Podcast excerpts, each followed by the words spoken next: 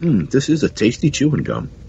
What? Sorry. What kind of gum So are they you have eating? Like Samuel Jackson having that burger. Keep Samuel Jackson there for a second. hmm I'm sorry, did I break your concentration? I'm Captain Benjamin Sisko. Welcome to Deep Space Nine. Red alert! All crew members report to battle stations. Red alert. Shields up. What shields?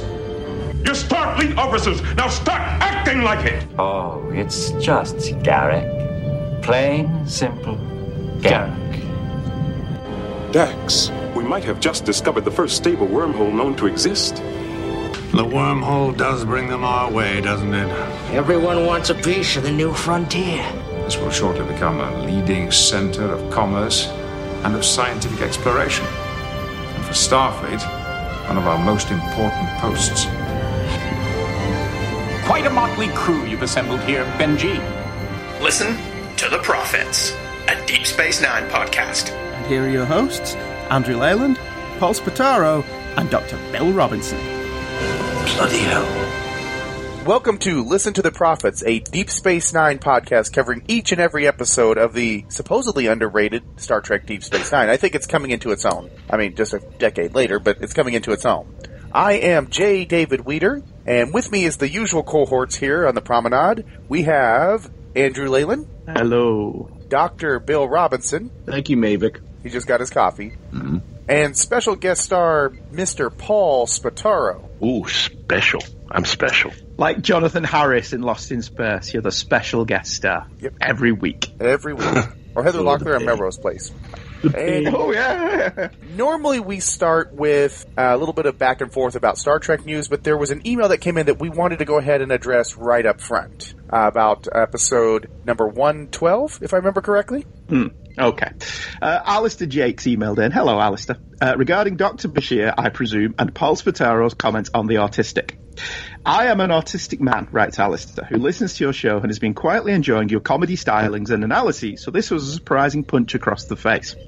I find it deeply ironic that Paul's favourite quote handily sums up my feelings on the idea of using genetic manipulation to cure the autistic. If you listen to actual autistic people, you will learn that talk of a cure and conspiracy theories about it being caused by junk food are very much against what autistic people actually think. Dr. Bill Robinson is right. Autism was only recently codified, and we are still struggling to understand it. Does Paul think that gay people similarly only sprang up in the 80s? If I'm sounding offended right now, then I apologise, but maybe someone should do an edit before publication to make sure nobody sounds like Dr. Mengele. I'm not exaggerating much since Hans Asperger worked on Nazi death panels sending disabled children to be killed. I recommend Paul reads a book called Neurotribes by Steve Silberman. It is a history of how autistic people have been treated. 500 pages of how people have tried to cure and treat the autistic for daring to be different. Rant over. Right, we'll get into the rest of the email in a minute, but I think Paul deserves a chance to respond to that. Okay, yeah, and uh, thanks, Andy. Uh, Alistair, first of all, I want to thank you for your email. I do take comments about our show very, very seriously. Um, I, I love praise, but I also am interested in hearing criticism when it comes up because I always want to be better. So I'm going to start off by saying, you know, you're an autistic man and you're you have every right to your opinion. So I apologize to you for offending you because that is never my goal. Uh, I'm, I'm never looking to offend anybody in this, and it was a very, very serious discussion that we were having. I, I note in your email that you continually, or you more than once, put the word "cure" in quotations. Uh, so I'm taking that as as you're saying there is nothing to cure that we don't have, you know, something that needs to be cured, and uh, I'm I'm a little not troubled by that, but confused by it, to be quite honest with you. Um, as I mentioned in the show that you're talking about, uh, I have a friend who has an autistic child. Uh, he's he's a, a lovely little boy, and he is unable to verbally communicate at all, uh, and he has limited communication skills. Period. Uh, he understands very much. And I have to tell you, my understanding of autism, I think, as with most people, is somewhat limited. I think people who've studied it have somewhat limited understanding of it because it is such a complex situation. Uh, you know, they talk about the scale, And clearly, you know, if you have been diagnosed as autistic, you're on the, the high end of the scale, you know, the, the high functioning end. You're obviously able to communicate and get your thoughts out, and, and I respect that, and I'm, I, think you should, you know, we, we, we all should be proud of that. Uh, but there are people who are, you know, on the other end of the scale who are bedridden and, and unable to communicate at all. Uh, so I'm not even sure it's the same condition when it's somebody who's high functioning and when it's somebody who's not functioning at all. Uh, I don't know, even know if we have enough of an understanding of it to know that. But when we have somebody who is in that condition, bedridden or, or unable to communicate at all, I do believe it is something that we would strive to cure. Uh, again, I'm not trying to offend anybody, and I, and I certainly respect your opinions. Uh, but I, I, you know, every year I do a, a, a walk with my friend and his family uh, for autism, and the the goal is to, and I'm going to put in quotations, cure autism. Now, somebody such as yourself may not need that, but there are others who do. So I, I think it's unfair of any of us to put all cases into one category, uh, and perhaps the money that's raised in this before they can even think about a cure is being invested to understand it better. It's certainly not something uh, I, I do take some offense, quite frankly, to being told that I sounded like Dr. Mengele. I, I don't believe that that is the case. Uh, you know, so you were offended by my comments, and I'm a little offended by yours, to be quite frank. Um, I, I I'm, I'm a little uncomfortable with it, quite frankly. I, I, I don't uh, think of it that way.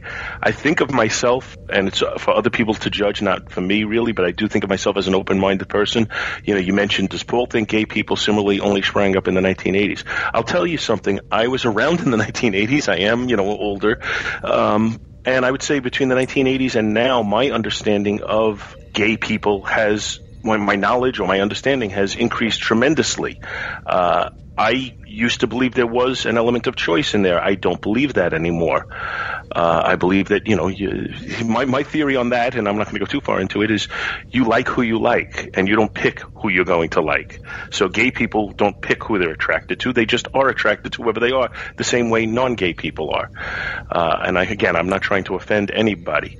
Uh, but my point is that I'm, I'm certainly open to hearing different things and learning about things. So maybe there is something about autism that I need to learn, and maybe I should read Neurotribes, but I don't think my position is unreasonable, and I certainly don't think I'm Dr. Mengele. But once again, Alistair, I am sorry that I offended you. That was never my intention. Um, oh, go ahead. Go on. I was just going to say, um, if you if you have a problem with Paul or something Paul says, talk to him directly because he is, and I'm going to be nice to him, which I very rarely am. oh, Andy, no. Uh, he is one of the nicest, most reasonable people I have ever met. Even though Oh, we don't come politically- on. Yeah, well, you're just lovely, man.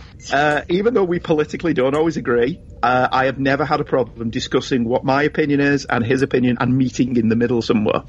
And if, if you do want to talk to him about it privately, I'm sure he would welcome that opportunity to speak to you, just one on one, because he is a very reasonable and a very nice man. Yes, Paul is. I'm just kidding. Kidding. To everyone Uh, but Bill. Yes, to everyone but Bill. I've recently been watching Voyager as part of Palace Glittering Delights, and one of the things I have looked up is the autistic person's response to Seven of Nine, which obviously went over my head because, like Paul, I don't know a lot about autism. But reading about how that character reflects their experience gives you a greater understanding of the character and what they are like. And that's great. And I think that that should be reflected in any kind of science fiction or just fiction generally. But for the most part, I think that conversation was generally even handed. And it did cause us all to bring the rating of the episode up. So I, I think it's one of the rare times we actually got into a serious conversation about something. And I thought we were all reasonable. But, you know, you may disagree. I will finish up the email. Um, Alistair continues, I love the podcast and subscribe to Palace of Glittering Delights because Andrew Leyland has a lovely voice. Oh yeah, um, you just wanted to read that part. I just wanted to read that part. And he's funny. That part especially. And his analysis are often well observed. Well, thank you, Alistair. Oh, please. See, I'm lovely. Dr. Bill Robinson is comedic as a foil for the rest of the podcasting crew, but his military experience adds to the podcast. Similarly, when Paul is speaking on a subject he actually understands, like law, his comments are interesting and funny. And see, that shows that Alistair doesn't know, because uh, what do I know about the law? Do you know anything about anything? No. Uh, I like the new guy, David. The new kid on the block. A new kid. If and if I feel like Blaine is more of a regular by now. Blaine says, what does he say? Blaine says, I think we should let Bill sing that bit. Blaine says, what does he say? Blaine says. It's funny. When I watched the episode, I thought Starfleet was harsh and Julian was overreacting. But having listened to Paul's soapbox conspiracy theories, I see the wisdom in saying not even once to eugenics. Alistair. Well, thank you for emailing in, Alistair. Again, if you want to talk to any of us, we're all on Facebook, we're all on Twitter. Just reach out. We will talk to you.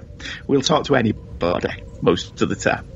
Uh, but thank you. And, and, and I'm going to just I'm going to qualify that we will talk to anybody who talks to us in a respectful manner. I think this letter, despite the fact that I disagree with the content, was respectfully submitted, and that's why we're taking it seriously and addressing it.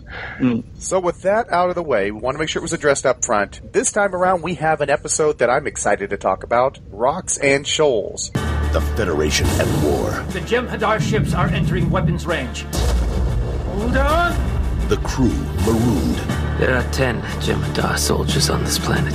You can either kill them, or they'll kill you. The fuse is burning. We will hold this world for the Dominion until we die. And something has to explode. They'll kill everyone they can.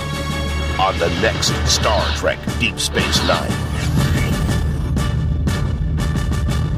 This is the second episode. Is it really the second episode of season six? yeah, yes, Wow. it says. Uh, directed by Mike Vejar or Viger. Hmm? Could be fun. That'd be more appropriate, Yeah. wouldn't it? Written by Ronald D. Moore, and this aired the week of October sixth, nineteen ninety-seven. Paul, where were you? I was four days from becoming a father. Again? Wow. Oh, 1996? No, excuse me. What? No. 97. 97. Okay, yeah, 97, correct. Okay. Uh, Sorry, I didn't Was- mean to throw you off. I know your memories. Anyway. Yeah, well, I'm old. And feeble. Was that the nicest way you could come up with of saying he's now decrepit? Old and infirmed is the term. Uh, Bajar seeks seeks the creator. Sorry. Whoa, okay. so, this episode, Captain Sisko and his crews capture Jem'Hadar's ship, crash onto a barren planet hidden inside a nebula, landing in a small sea. That sounds like the, the line from JFK. Back into the oh, sorry. Yeah. The senior officers and a handful of crew members survive and seek shelter in a cave, although Lieutenant Commander Dax is severely injured. Can we make a note of that? Uh, yeah, Yeah, I yeah, got some there is a notes on that. for that. Yeah. yeah, yeah. Unbeknownst to the survivors, a crew of Jem'Hadar and their Vorta, Kevin, have also arrived on a recent crash landing on the planet and similarly, similarly, damn it, hyperbole, and likewise, likewise have taken up shelter in a cave. The Jem'Hadar first and second are dead, but Kevin has not promoted the third, Ramada Khan. Did I say? Ramadaclan. Do do do do do. Sorry. to the rank of the first because Ramadaclan Do do do. at some point questioned Keevan's orders. Keevan, seriously injured, strictly rations the Ketracel White to the dismay of the Jim Hadar. Garak and Nog are captured while scouting the unfamiliar territory back at the Dominion camp. Garak reveals to Keevan, Kevan, am I saying that right?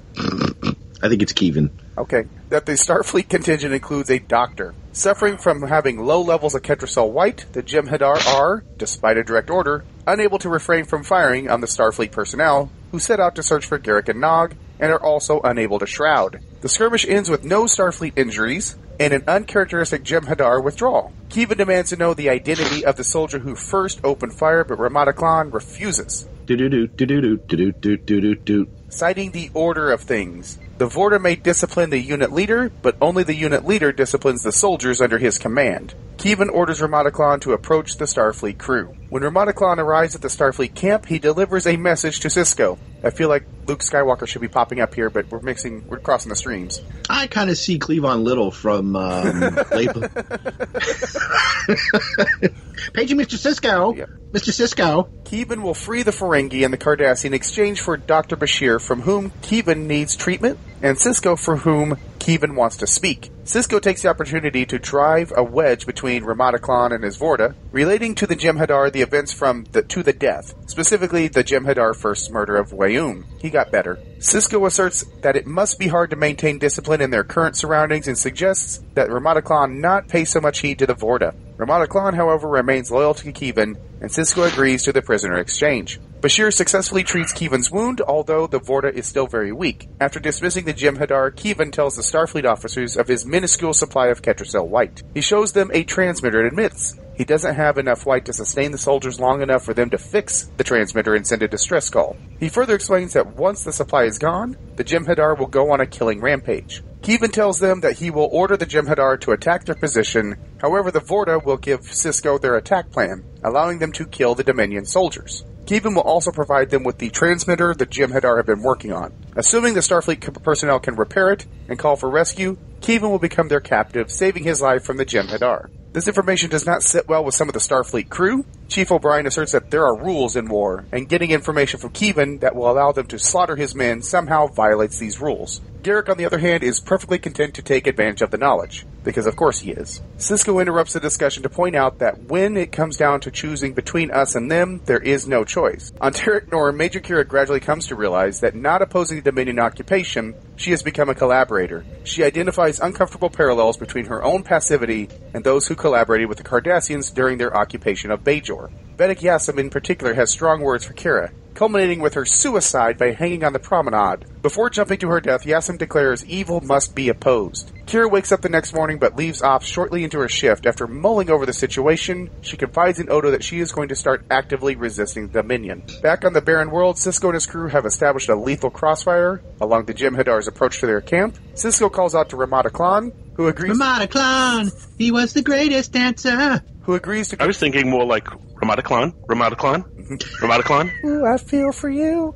Who agrees to confer in the open. Sisko tells him of Kevin's betrayal and argues that the Vorta does not deserve their loyalty. Ramada Klan confesses that he recognized Kevin's attack plan as deliberately leading them into a trap. Sisko offers to put the Jem'Hadar into stasis, preserving their lives. Despite this, however, the Jem'Hadar states that Kevin does not need to earn his loyalty. The Jem'Hadar's loyalty to the Vorta is genetically bred into them as part of the order of things. Ramada Klan says he will follow Kevin's orders, knowing that neither he nor any of his men will survive. Sisko returns to his position after Ramada Klan prepares his men by declaring our deaths are a glory to the Founders, and the Jem'Hadar attack. They are quickly mowed down by the Starfleet crew, although Ensign Gordon is killed. Not Gordon! Ah!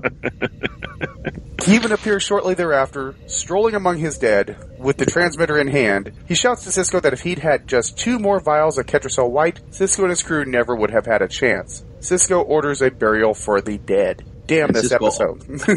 Sisko almost said, "Get this piece of mm-hmm. this piece this of blankety episode, blank out of here." yeah, this episode was intense. I watched this thing like four times. Yeah, it was. It was. It, it, it, it, I both love it and I hate it. And I Mm. hate it because when you watch this episode, you realize that there were paths that Voyager could have taken that would have been arresting and, and probably would have pushed that show over the, the edge into a place of, of just absolute legend. Because this this episode is the one where I mean we're so far off of what would be considered traditional Star Trek at this point, and it's completely captivating. No pun intended. Back to your Jadzia point. Um, was she out of action because of her reaction to the makeup, like in the Risa episode? No, Acosta, no. It's apparently the reaction yes. to being out in the sun. Yeah. Right. Yeah, she- it- she well, yeah. That, well, sorry. I couldn't remember if it was the sun or the makeup and the sun combined. Yes, she she apparently has some sort of condition that, that doesn't allow her to be in bright Right. sunlight. And of course, putting her in the She's bottom like she's of a I think quarry. she's a mogwai. Yeah, take a nice good look at Jadzia. I mean, it's a nice Jadzia we got there. Be a shame if something happened to it. I would say the uh, between her and Kevin, the uh, the the Oscar for acting while laying on your back has to go to Kevin, though. Yeah.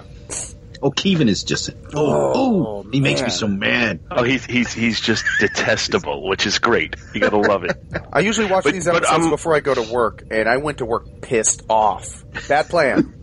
But I, I'm really glad he isn't our primary Vorta that we see over again. You know that they decided to repeat with. You know, we're so much better off with Weyoun because he's detestable but funny. Yeah, And he it- can it's- play both sides. He can be the fake, you know, oh, blah blah blah blah blah, blah and then become Yeah. an a hole. Yeah, if you had this guy on too much, you you know, you it would become tiresome because he's so he he's one dimensional in his hate hateability. It's perfect for this episode, but in the long term, I don't think it would be enjoyable viewing. No. Mm, no, but yeah, for this one, he's absolutely brilliant. I think we should also single out Phil Morris. Oh yes, who oh. is the lead is the lead Jem'Hadar in this episode, who does a wonderful job under all that latex. So can you guys link? Um, can you guys link Phil Morris to Avery Brooks through another show, like playing Six Degrees of Separation? I can. But were they both in in Spencer for Hire? No, Oh, but okay, Phil. Morris was on the Love Boat, the second wave reboot with Robert Urich, and then Oh, right. Urich was on Urich Spencer was on for Hire. Spencer for right. See, Phil Morris as well. I know Phil. I mean, Phil Morris has been in loads of stuff, Yeah. like Smallville and everything. But I remember him. He played. Oh yeah, he was the, Martian son of Manhunter, his- wasn't he? He was, Yes. yeah. He played the Yeah. son of his dad's character in the '80s uh, Mission Impossible continuation. Oh, that's right. He was. Yes, he was Greg Morris's son, or is Yeah. Greg Morris's son. Yeah, so he act- and he actually played Greg Morris's character's son in Mission Impossible. No, that's cool. yeah, which was uh, which was because one of the best episodes of the '80s Mission Impossible. Greg Morris came back for an episode, and him and Jim Phelps were doing stuff, and his son was there as well, and it was really good. I remember the 80s Mission Impossible being really good. The, the Love Boat revival, not so much. Didn't that I have don't- Jane? The the eighties one had Jane Badler in it too, didn't it? Jim Badler, Badler. Sorry, jeez. Oh, my Oh my god. She's I not one of the say, Warriors Andy. Three. I say, old boy, don't yell at me about my pronunciation. My, my Why not? personal favorite is when he was on Seinfeld. Oh, he I was Jackie Chiles, right? I didn't Yes. Yeah, he, he was. You know, he he's shown he, he has the the acting chops to do comedy as well as drama. Oh, he is great in this episode. Yes, he is exceptionally good in this episode. He's got all the best. He's got all the best lines in this. Yep. He's like, "We will hold this world for the Dominion, and if we fail, we will hold this world for the Dominion." It's like, Yeah. there's no, there's no middle ground with him. Absolutely fine in this episode. And the this, scene. this- oh, sorry. No, I was just going to say I'm going going back to what Dave said after he, he did the uh, the synopsis. This episode never ends upon anyone's top ten favourites, and it seems very much a sleeper show. Yet, like you, Bill, I I just thought this one was absolutely fantastic. I thought this was an absolute blinder of a show. And once again, I tried to bait you in the. Uh, Yeah, but we weren't in the falling group. for. Yeah. Nobody went for it because Andy put something about how good it was, or Bill put how good it was, and Andy agreed, and I just put in eh. Eh. like, yeah, right, whatever. Yeah, and there's Oh. so much good stuff, not only on the planet, the location filming, Oh, which the- apparently was hell for everybody. Yeah, their boots were melting, and the uh, the makeup was getting in the Jem'Hadar guy's eyes. Yeah, They that's why their eyes are all red, but I think it's just added to the fact Yeah. that they're on the edge. They But said it it went up to I think looks so good. 127 degrees Ooh, while they were filming. Lie. But it looks brilliant. It actually Yeah. does look really good. Advantage of being able to go out on location. But it also gives us some really funny bits, like um, I ripped my pants. O'Brien and his pants ripping. And the only unintentional comical bit is when Nog is swimming to the shore and he's clearly just on his knees. yeah. But other than that, that whole that whole bit with with Bashir, with Bashir, sorry, with O'Brien moaning that he's ripped his cakes and all of the character stuff in this episode is great. I and love there's the even exchange between uh, between Nog and and uh, Garak. Yeah, I get a nitpick about that too. Do you? Yes. Well, no, it, it's fine because when he's like, you know, there's no time to be lying around, and then later, which that's the Garak looks great in this too. You know, being outside in the makeup, I'm sure it's hot, but he just looks so uh, rugged and um, ready. But um, so the whole stay in front of me or beside me thing, right? That you know, Nog's like, you know, because Garak's like, what are you doing? You either stay next to me or in front of me. I'm not tur- tur- tur- turning my back on you. But yet, when they're doing the prisoner exchange, Nog runs ahead of Garak in front of him. yeah, but isn't he running to get away? True, true. And then Garak even calls him out. Easy now. Yeah. like- I'm But like, that's the excitement of the moment taking over for Nog. Right. I, I, I, you know, he, he kind of forgot himself. You got to understand. You know, you got to remember too. As much as he tries to be, he is not a born and bred soldier. Right, but it, was- I, I just I was like, wait, you, you're going against what you? Oh, Yeah, and that's Ah. something you'd point out to him if you were there. No, what are you doing? But it's not necessarily out of character for him because he is a young, excitable kid. So in that situation, he would want to, you know, get out of there as quickly as he possibly could, and that's what he did. yeah. Did you think there was a uh, Planet of the Apes homage with the ship going down? Yeah, in the could have been. background. Yeah, because uh, certainly I know Ron Moore's a Planet of the Apes fan. Who isn't? Well, yeah, all all sensible people like the first Planet of the Apes film. I like how that killed I, I, I really, just to kind of keep it going, I, I really enjoyed the subplot with Kira too. I thought that was. Well, uh, I was I was going to get into that. The, Yeah. the- um, all we've talked about so far is the Jem'Hadar plot. Yet this was one of those episodes where the A and the B plot were both engrossing. Yeah, I, I, I don't really see it like an AB. It's just an AA. for me. Mm. Yeah, yeah, and it, just the way the film Kira doing exactly the same things at the beginning and the end when she. Co- I mean, the key the key scene in this episode for me was actually Jake Sisko, where he's interrogating them as a journalist, and she gets up and storms off, and he says, mm, "Guess I just asked the wrong question." And I, Angela was watching it with me, and I turned to her and said, "No, he just asked the exact right question." And Kira's just pissed off that he's asking the right questions. That that sub that whole subplot with Kira was absolutely brilliant. Well, it, it's what what's great about it is they've shown the growth of the character without you know where she's doing something she never would have done at the beginning of the series. But you understand that it's not that it's out of character; it's that she's changed over time, hmm. and now she's you know she's she's thinking instead of just acting. Yeah, it's not youthful rebellion anymore. It's a more mature rebellion, and she wants to go about what she wants, how to get her goals without actually getting as many people killed. It's kind of like the understanding. Well, this is just my opinion, uh, that often when you are younger, you're more youthful, you're more likely to take a certain stance on things, and then as you grow older, you come to see more on both sides of an argument, and you might tend to become more conservative or taking time before you act fully. And- conservative not necessarily in your opinions, but conservative in the way you address them. Yeah.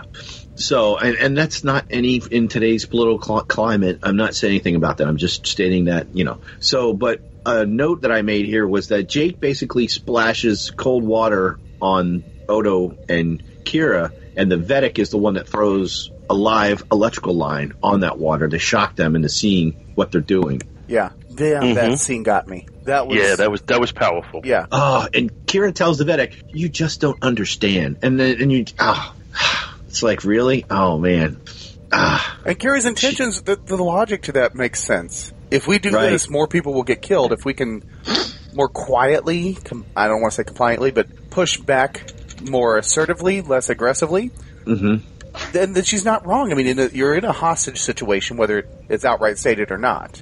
And how you act Hmm. in that is going to determine just how how much your survival chances go up or down. Yeah, she's very much becoming less the open rebellion and more the French resistance. Yeah. Yeah, another note I have is Kira is so ingrained in the day to day mundane that she has forgotten herself. And uh, P- Paul, you may. Oh, sorry, sorry, guys. I was going to say it also plays a little bit to the comments that Quark made. I guess was it last episode or the episode before when he talks about you know when when they're talking about it being an, an occupation and he says, well, you know, do you see people getting killed? Do you see people being tortured? You know, it, it, there's a little bit of a contrast there, and and it, it's starting to show the complexities of things that you can't just you know run off and uh, you know half crazed you have to at least think about things before you do them or at least it you know that's that's the perspective that they're giving us on it and i think it's pretty cool I think I really appreciate how, like I said, this is as far from traditional Star Trek as we've gotten. Nobody's a, uh, the crew is split from several different storylines at this point, and they're keeping these plates spinning in pretty good fashion. They're spinning these plates in a way that it's all fascinating, at least in this episode. mm-hmm. I, I agree. And you know we, we, we're just getting so many so many complex character moments or not even necessarily character but almost uh, racial or breed or whatever you want to call it. Like you know the Jem'Hadar and their motivations the Vorta and their motivations the crew and theirs. You know just just the way that they all look at things differently. And and I, I just you know I, I just think it's it's a very very well thought out episode and and showing that you know their perspectives are all different on how they approach this and how they were brought into it you know the the, the the Jem'Hadar, you know, they're being tested by the fact that there's not as much white available, and, and you know, will they still remain loyal, and will they still do the things they're supposed to do? The Vorta, his lack of loyalty to the Jem'Hadar is is kind of interesting in it.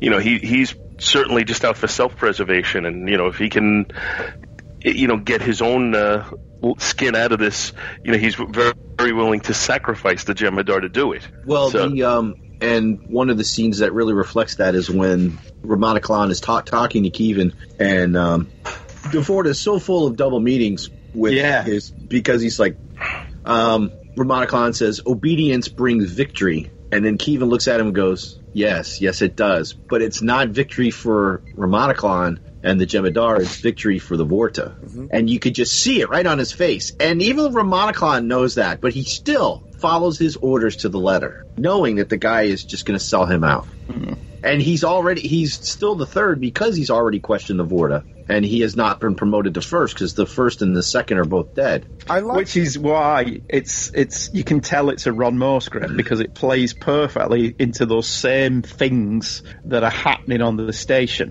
when Kira realizes she is becoming what she once fought against. And the the scenes where she's looking in the mirror at the beginning, where she puts the smile on, and at the end where she looks and can barely see herself in the mirror, they're not quite what you would call subtle, but they work because Nana Visitor's performance in this one is just absolutely brilliant.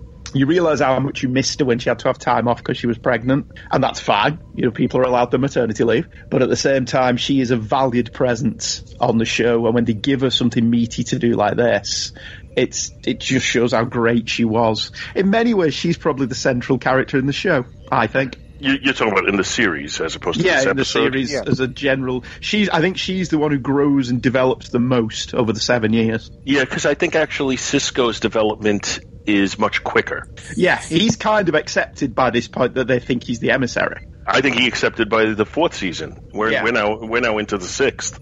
So yeah, I, I think his character arc kind of took you know took root earlier, whereas she's still developing. Uh, I was going to make a point, but I can't even remember what it was Hmm. now.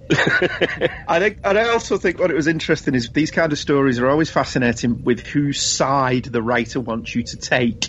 And like you were all just saying, with Deep Space Nine, they do such a good job of painting everybody's different opinions that you, when you're listening to that scene where Odo and, and Kira are saying, "Well, nobody's getting killed, so let's not let's not rock the boat too much," and I'm sat there with Jake going, "No, why are you not rocking the boat? Why are you just accepting this?" And it's always fascinating when Ron Moore, Ron Moore would do that a lot more on Battlestar Galactica as well, where he will give everybody an opinion and a point of view and then make you decide whose side you would be on rather than have the story dictate you which side you should be on. Mm. So it puts yeah both sides of an argument on a table, and then yeah, you can walk away with whatever you feel. And I, speaking of that, I mean that, that kind of dovetails into one of my the things that haunted me about this episode was the Vorta, or pardon me, the Jem'Hadar accepting that hey, yeah, we're we're, we're screwed here. I had it, I saw it coming, Mhm. but I'm complying because that's the order of things, and the way that tied into what Kira's going through and Odo's going through is trying to keep the order of things and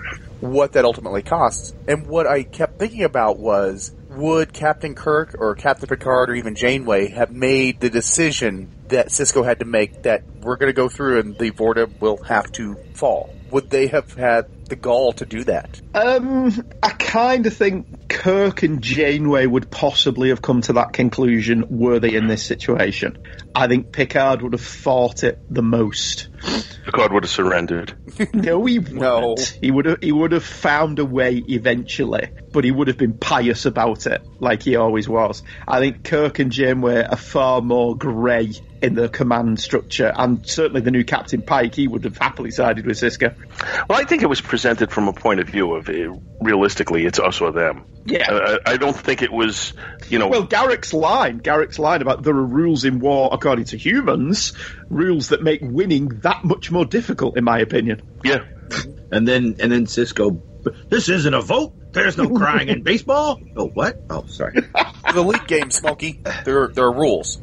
Mark it an eight. Because there, everybody's just like, well, we should do this and we should do that, and Sisko's like, just shuts it down. And I have to say that Cisco has toned down the hyperventilating, and he's going Yeah. for a deep Shatner voice now. Yeah, Avery Brooks is just absolutely brilliant in this this first couple of episodes. I mean, he's been consistently good, but there are moments of, of Shatner over the topness that he does when he does the hyperventilating thing that you, Bill, are so very, very good at taking the piss out of. But he, don't know what you mean. yeah, that. But he's he has toned that down an awful lot. Now he's these going for his episodes. Hawk character from uh, Yeah. from Spenser for Hire. And the, the show just benefits from it immensely to have a captain who, who you can't mom- mimic whenever he goes out of his way. What? Yeah, you could you could just kind of picture that that when when uh, they're on the bridge, and and he does that, and then he leaves, and everybody on the on the bridge starts going. they all just are laughing at him. No, that would never happen in a military organization. Oh, Bill. yes. Would you like to tell everybody where the title Rocks and Shoals comes from? Why, yes, Dave, I would. so I get back to the part where it's. I looked it up earlier. I know it's. It's, uh, you have to look it up. I figured you might know it off the top of your head. Yeah. Well, technically, um, I mean, if you want to, um, I guess, because I had thought about this.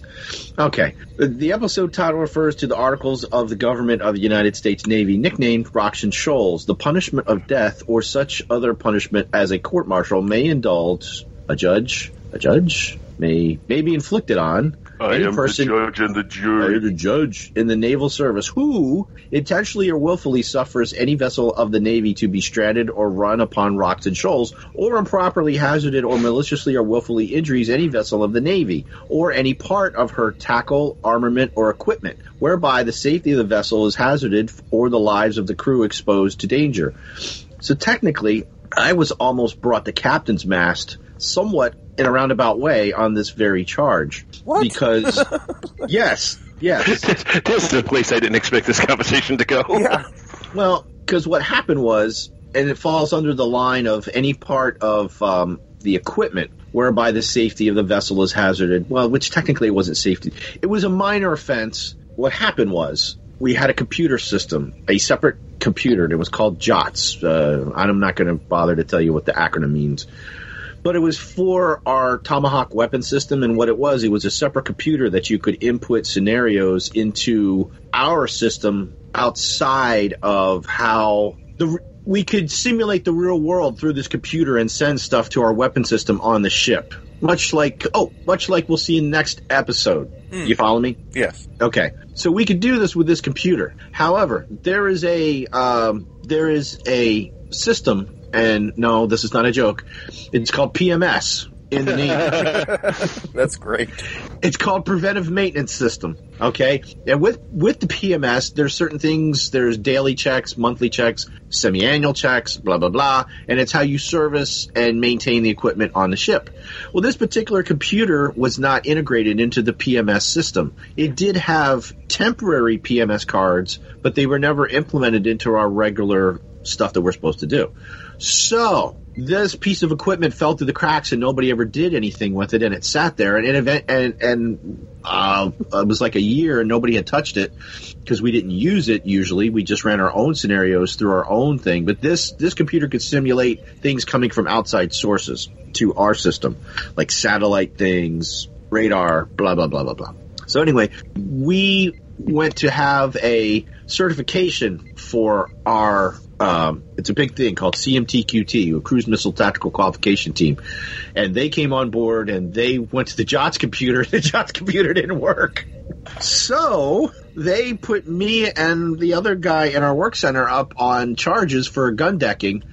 Um, gun decking means you were supposed to do maintenance, but you did not, and um, you that's a big deal because it could affect the readiness of the ship, blah, blah, blah. So I thought I was going to go to the captain's mast because of this and then maybe busted in rank, confined to the ship. I wouldn't be shot or keel hauled. I don't know if you guys know what keel hauled is. Do you know what keel haul mm. is? They, they put you on the on the keel and don't they whip you? no, they take you, they tie a rope to your feet and hands and they pull you underneath the ship. Oh, bring you that's up- even better. they pull you on, they pull you underneath the ship and bring you up the other side. They don't do that anymore. Because like the whole idea was they run you across the barnacles on the bottom of the ship and rip you up. Yeah, yeah, and that salt water feels real good too. So, um, but yeah, I almost went. I didn't go to mast for this, but uh, I was so stressed out. I lost like ten pounds in a week, and uh, but you know everything worked out in the end. So, but yeah, uh, yeah, I'm very familiar. That's why when I read this, I was like, oh yeah, I know all about this. I'm a subject matter expert. Uh, yeah. So thank you, Dave, for allowing me to bring that to the table. Yeah. what do we on a comical note, um, so when Kira gets on the elevator, all I could think of was the Looney Tunes cartoon with the dog and the coyote. Morning, Sam. Morning, Ralph. They're punching their time cards.